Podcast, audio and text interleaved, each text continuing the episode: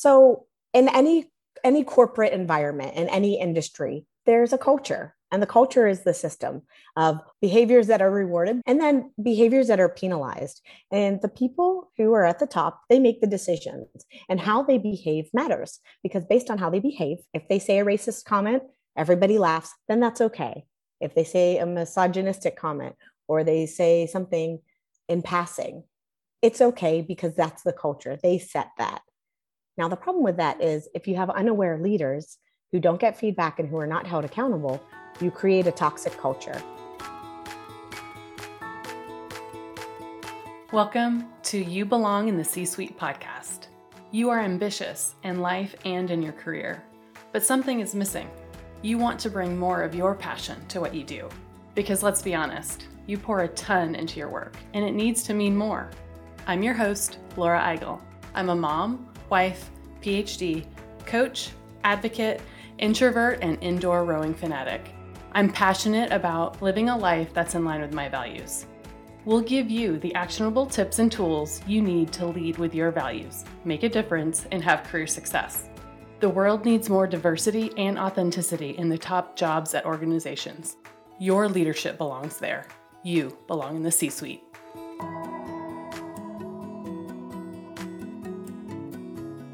If you've been listening to this podcast regularly, or if you know me well, you know I live a life and career aligned with my values, and I help others to do the same. Last weekend, I was out with a good friend. My leadership coach self can't help but ask my friends how their jobs are going. Work is such a big part of life, and there's so much change going on right now for everyone. After a long discussion, my friend called me a career therapist. It was the best compliment ever. No, I'm not a real therapist, but I can help you find career clarity to give you clarity on what matters most. And that's why I've built the You Belong in the C Suite Group Coaching Program. In the six month program, I help you gain clarity on what matters most, create the action plan to get there to reach career fulfillment, and lead as your authentic self. Here's what some of the program participants are saying. Because of this program, I've been more intentional about understanding my values and aligning my professional and personal life according to what I value most. I've also taken the time to deeply reflect on how I want to show up as a leader. This program has shown me that it's okay to make decisions that are truly in my best interests. I know that if I'm 100% true to myself, I can lead in more powerful and impactful ways. Another participant said, Participating in this program helped me gain the clarity I needed on what was most important to me in my career. The exercises, reflections, and conversations with supported women have helped me to make a career change that I would not have otherwise made. The structured framework, coupled with the dynamic dialogue, allows for personalized experience in a group setting. Best of both worlds. If you are a high achieving woman and want more fulfillment in your work, learn more at thekatchgroup.com. Apply to You Belong in the C Suite Group Coaching Program now.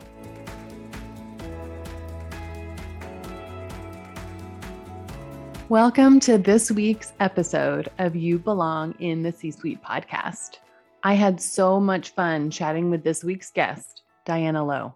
We talked about the importance of emotional intelligence for leaders, especially now with so many hybrid and remote workforces. As a certified executive coach, Diana helps remote leaders develop their emotional intelligence and communication skills to inspire their teams to higher performance levels creatively solve problems, and positively impact their bottom line. Diana works with directors and senior executives in Fortune 500 companies to transform their team spirit and communication, turning low performing teams to highly productive and engaged teams. Her practice focuses on using evidence based research and positive psychology for coaching, which allows for a whole person wellness approach. Diana calls Phoenix, Arizona home when she is not playing with her two little girls or hanging out with her hubby, you can see her on stage doing stand up comedy. And if you're wondering, no, she's not that funny. Well, I think she actually is that funny and engaging. And we had such a great discussion. I cannot wait for you to listen. Let's get started.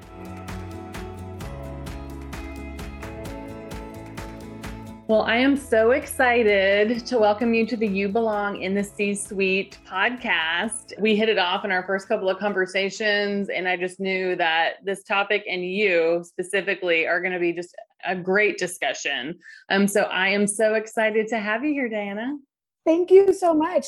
We have heard, I'm sure people have read all about emotional intelligence, and we'll call it EI on this podcast especially now is like you know everybody's trying to be a better leader because there's so many different kinds of workforces now remote and in the office and hybrid and all of the things. Can you tell me what emotional intelligence is like your definition and then why you think it's a differentiator in leadership? Yeah sure. I for me I know that there are a lot of different definitions out there, but for me, emotional intelligence is really super simple.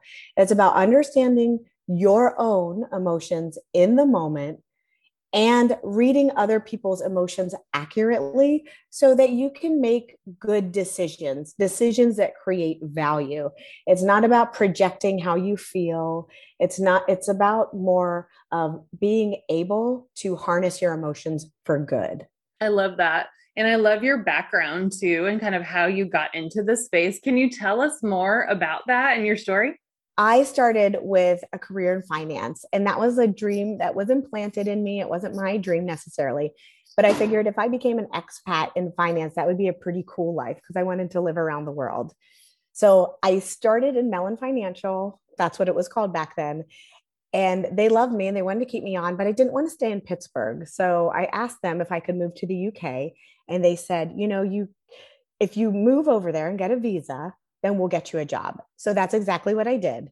And this was pre like i said before to you this was pre-internet. So i had to find a way to get a visa. That was really quite a difficult task.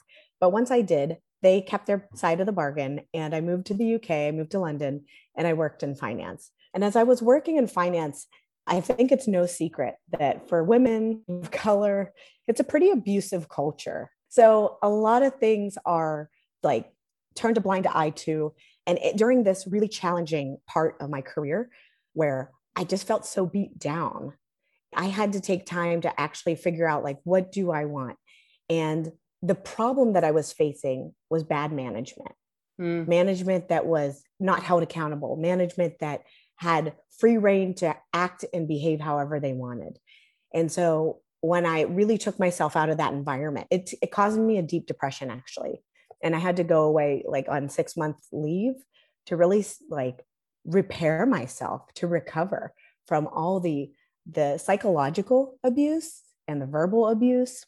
And that was a really horrible time, but also a really good time because I realized in that time, I want to be a part of fixing this. I don't want to be a part of allowing this to be okay. And so that's really where how my career and my meaning and my purpose started. Because from that point on, I did go back to that work because that was my chosen field. And I started to develop myself and I started to do things outside of work and started winning communication competitions and public speaking. And then I was like, you know what? This really jazzes me. This really makes me excited. And so from there on, I started a few companies helping people network, helping people with their public speaking. And that's really how I got started. And that's where I am today. This that desire to create really conscious and aware managers of how their behaviors affect people, it matters. So that's what I'm in the business of, of really solving that problem. I love that. And thank you so much for sharing that your story it's just so powerful. Like your own experience has guided you towards this completely different career to now make it better for other people so that they don't experience the same thing. I never want anyone to have the horrible. It was horrible and toxic, honestly. And I don't fault the people who were doing it. It's the system. The system allowed for that. So I want to change that system. What do you mean by that? What do you mean by the system enabled it? So, in any any corporate environment in any industry, there's a culture, and the culture is the system of behaviors that are rewarded and then behaviors that are penalized. And the people who are at the top, they make the decisions, and how they behave matters because based on how they behave, if they say a racist comment, everybody laughs, then that's okay. If they say a misogynistic comment or they say something in passing, it's okay because that's the culture. They set that. Now, the problem with that is if you have unaware leaders who don't get feedback and who are not held accountable, you create a toxic culture. So then the people that you bring in are essentially in alignment with that. So you're creating more people who are toxic, and the good workers and the people who are trying to do good by the business are pushed out. And that's a problem. It is a problem. And I've, I mean, that was your experience. I've seen it um, as well in some of the cultures that I've worked in, in some of the clients that I coach. And you're absolutely right. It's this idea of what gets rewarded. Uh, the behaviors that get rewarded are modeled, and those are the things that just get repeated and repeated and repeated within that culture. And it's interesting, like the things that, you know, it, a person goes into the culture and maybe they were a great leader, but then they see the behaviors that get rewarded and they potentially go the other way. You're absolutely right because this is what I have with a couple of my clients right now is that they don't subscribe to this because they're in finance. So they don't subscribe to this alpha male sort of burn the bridges, burn the bodies, get the job done sort of. Yeah. So it's really hard for them to show up authentically but then also because their behavior that is authentic to them doesn't match the environment then they have an internal clash. So are they doing their best work? They're trying but it's not in alignment although they do like the industry. So i think there's a lot of place for disruption in the industry. I think there's a lot of place for people to stand up for themselves and be like no i'm not going to put up with this. And i think we're really seeing that especially in finance we're really seeing like a change in culture. It's slow but it's coming yeah, and I, I think you're right. It takes some of those leaders that are willing to be their authentic selves because I, I think even in those cultures, that's what it takes, especially from the top, like the top jobs. Like we need more people, more diversity, more authenticity in those jobs to be their authentic selves and model it. And that's really what changes cultures. And it's awareness. I think, it, and this is why so my how like how i do all this change and work and transformation is through emotional intelligence and really looking at a person instead of people are already hard on themselves right? So i don't look at like oh look at your deficiencies. We look at like what are your strengths and where can your strengths be dialed down or where do they need to be ramped up or what other strengths do you need to lean on? So i'm always looking at things through positive psychology lens uh, the science of what is going right with us, what's going well with us, not necessarily happiness, but how can we show up better? And I think most people want to show up better and they don't know how to calibrate that. Like, what is better, right? Yeah, no, I love that. So, what do, when you talk to leaders, how do you, ex, as they like gain this self awareness, what kinds of benefits do you see as they become more self-aware of the benefits of emotional intelligence? I like to think of it the simplest way as possible.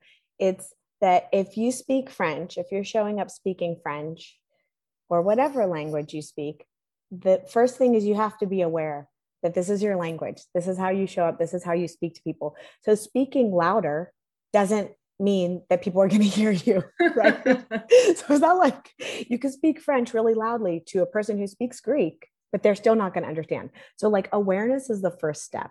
And when people say, okay, I, I see this as my way of showing up, this is my how my communication energy, you know, like a communication where I get my energy from. I'm an extrovert, I'm task focused, but Jamal is not. Jamal needs to understand the why. Jamal needs to really sit and think through these things. So they need to know that it's not a personal thing it's that that's how you need to show up and that's really where i see the transformation because once people identify okay this is how i'm showing up but these are how the other people need me to show up for them then that allows them to, to create that transformation. So i have a one of my favorite clients am i allowed to say that? Am i allowed to say i have a favorite client I think so.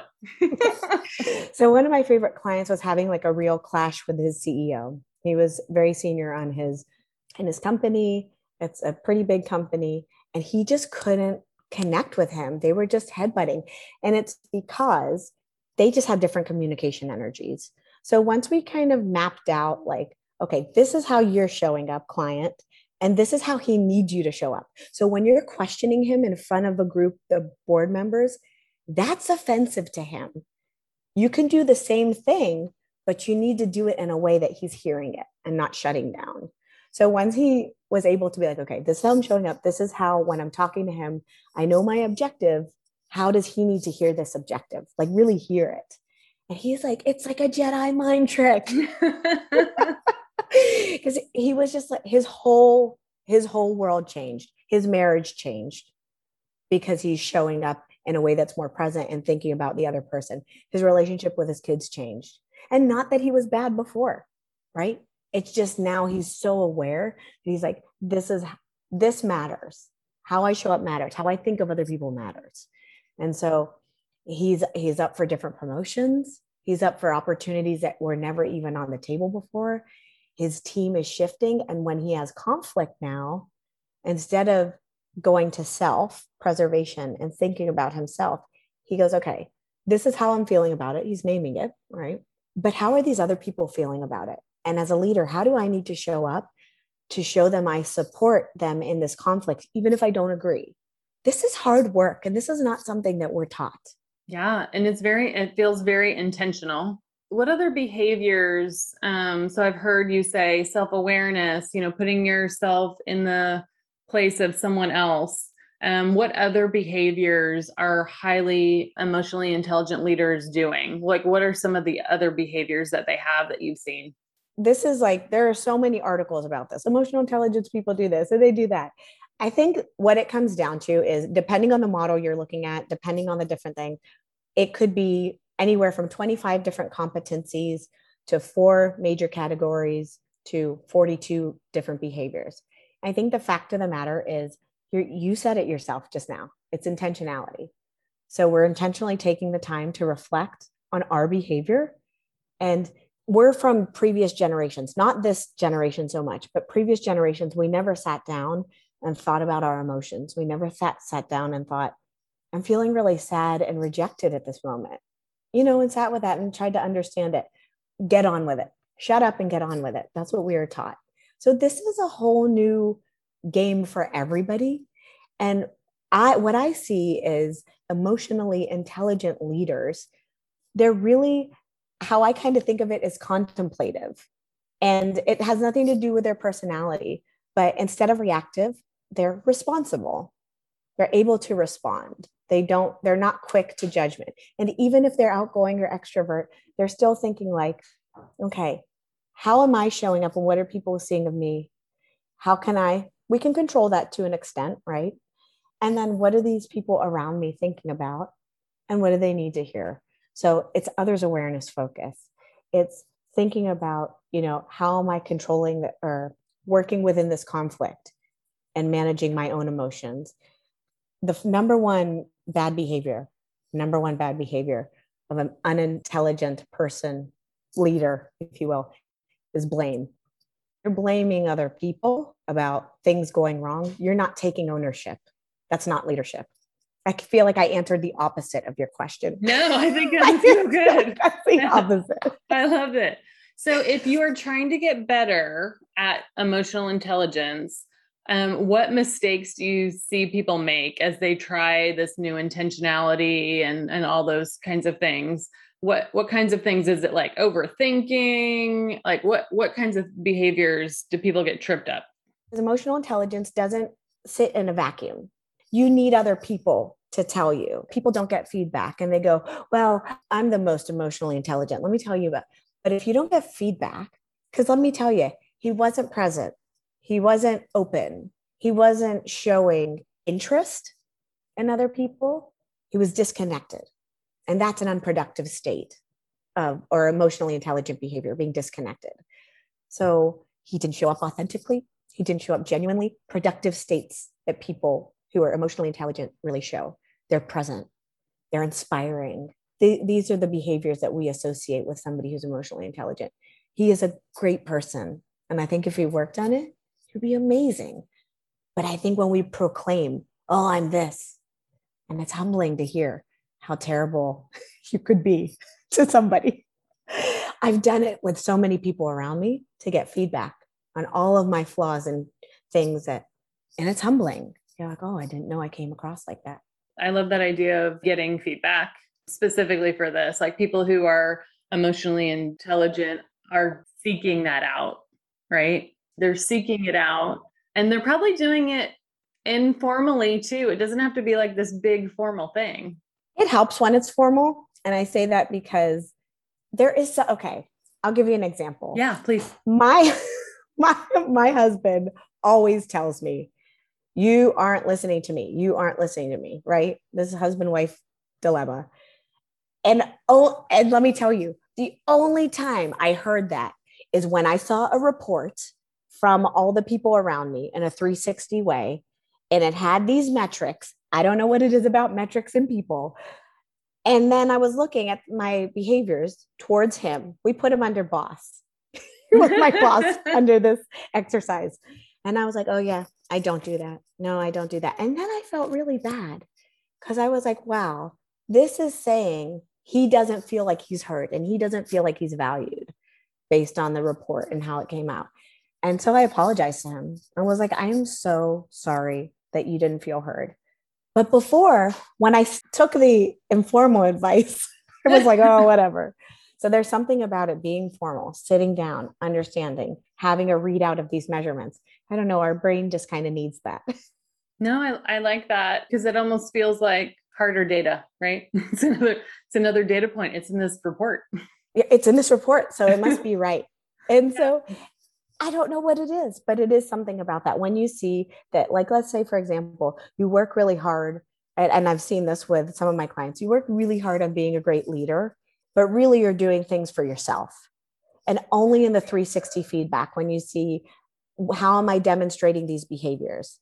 and how important are these behaviors to you so let's say for example being on time and how am i demonstrating this and is this important to you and then getting feedback about um, this person never shows up to meetings on time after i've scheduled my day then you're like, oh, now I understand how this is impacting you. So there, it does make a difference, I think. Yeah, and I I love a 360. So this idea of just getting feedback to be able to rate yourself, your manager rating you, your peers rating you, and um, your direct reports rating you to get just a different perspective on how you're showing up because the same behavior can show up very differently because if you're doing the same thing, like you said, for everybody, like, oh, I'm listening because I did this thing.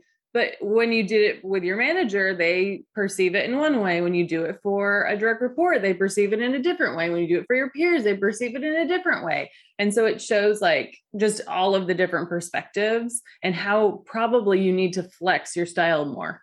I couldn't agree with you more because you can have a, a person, let's say a leader, and they have a click and their click, they're like, oh my gosh, I love this person. They're great. They're great. They're great. But then you have six or seven people outside of this click who are like, no, they are not great. And if you only get asked for informal feedback from this click, what are you going to hear? Oh, yeah, I'm great. Me. They love me. But it's really getting that whole picture. And that's really what emotional intelligence is about. It's not about big upping yourself on oh, how great you are because things change and dynamics change we're not the same person that we show up to be every day.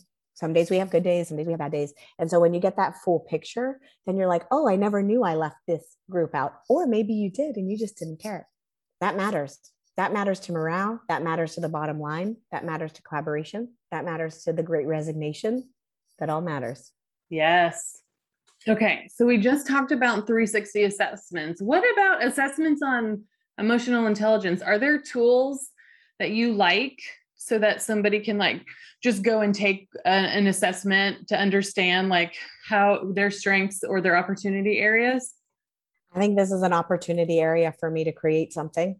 Oh. I think that's i think that that's actually in the works. Yeah because so here's the thing.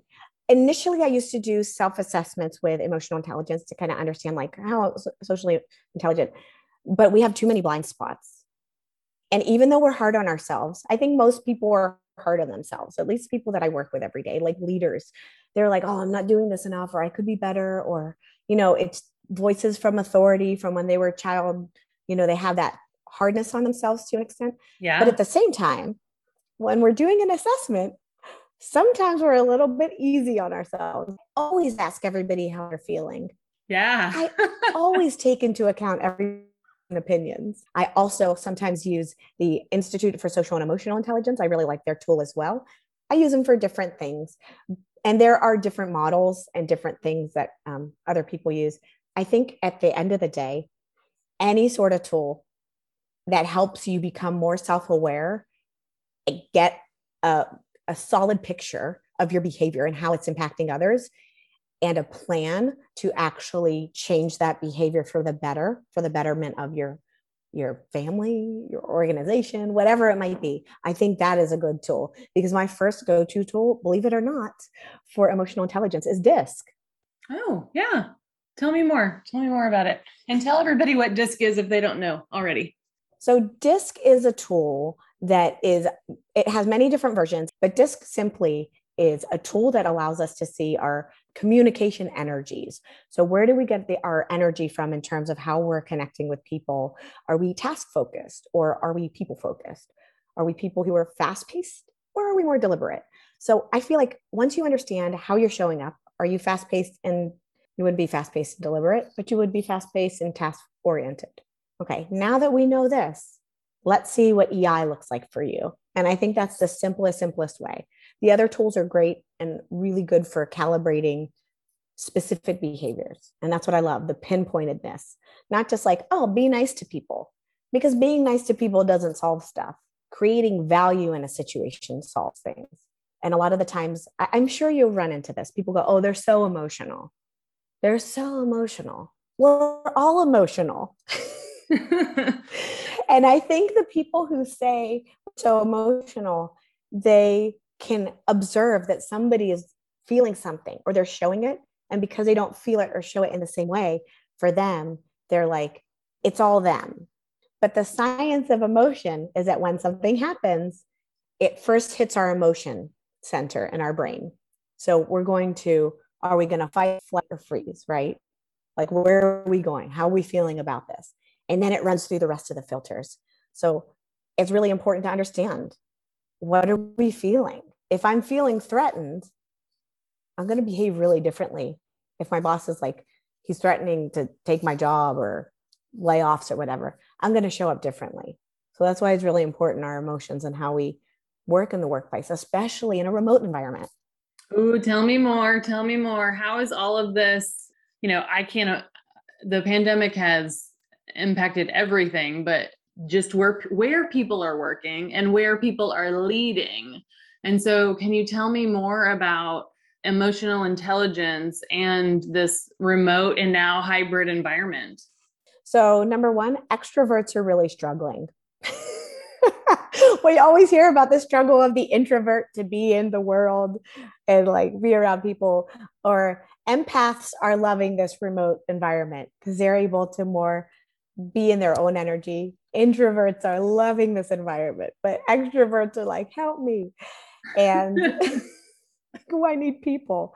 But I think what people are finding is that they might have initially thought they had a grip on this leadership thing, but in a remote environment, it's not that much different in the sense that the behaviors of an emotionally intelligent leader still matter.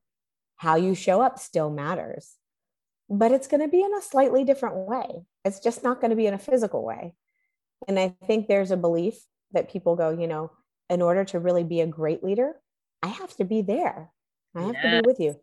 I have heard so many leaders, top leaders at organizations say, we have to be back in the office because that's the only way our culture is going to survive and how I can be a leader to my team because then I can see them and I can be there. It's not true. I don't believe it. That's not my vein of belief because I truly believe if you're a developed leader, if you've really worked on yourself, you really understand your goal is inspiration. How you're showing up matters. So if we can think of somebody who inspires us, Gandhi, he's passed on, but his feeling still lives. The best leaders, they transmit feelings. They don't transmit because they're there and yes, that does matter. Don't get me wrong. I'm not saying that, but think about in India, so many people have gurus. They're not necessarily living next to the guru, but it's how they make them feel. It's what they make them believe. It's it's a whole ecosystem of feeling.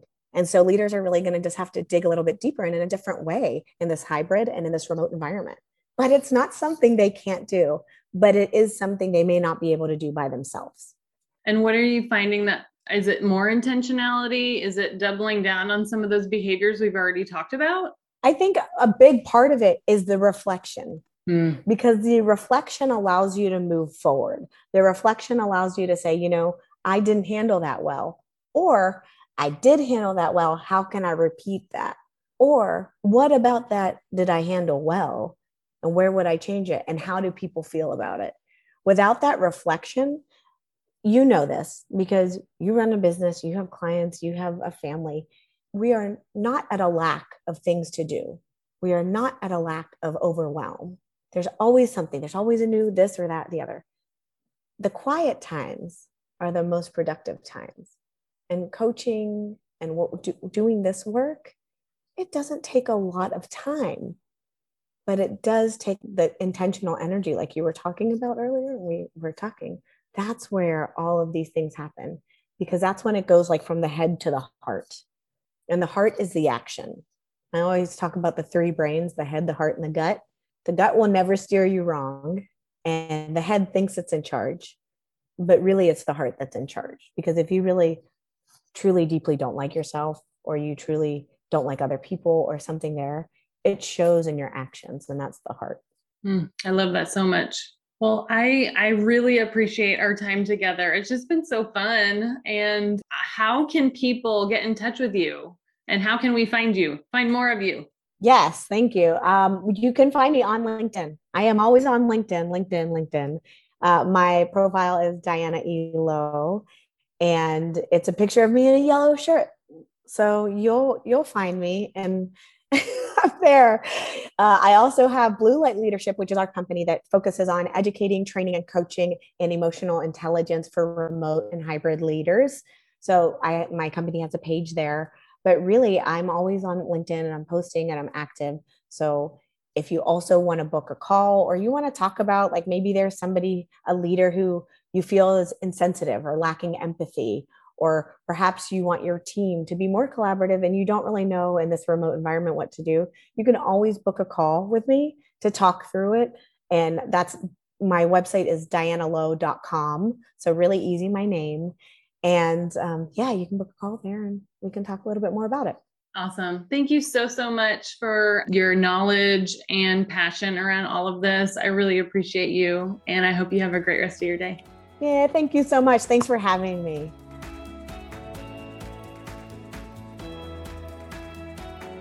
I want to thank you so much for listening to the You Belong in the C Suite podcast. If you are enjoying this content, please remember to rate and review on Apple Podcasts. By leaving a review, you are helping others find this content. We will be featuring five star reviews on air in upcoming episodes. Editing and support for the podcast is done by S&E Podcast Management. To get more tips and tools to help you live a life guided by your values, go to thekatchgroup.com. Keep your boundaries and take care.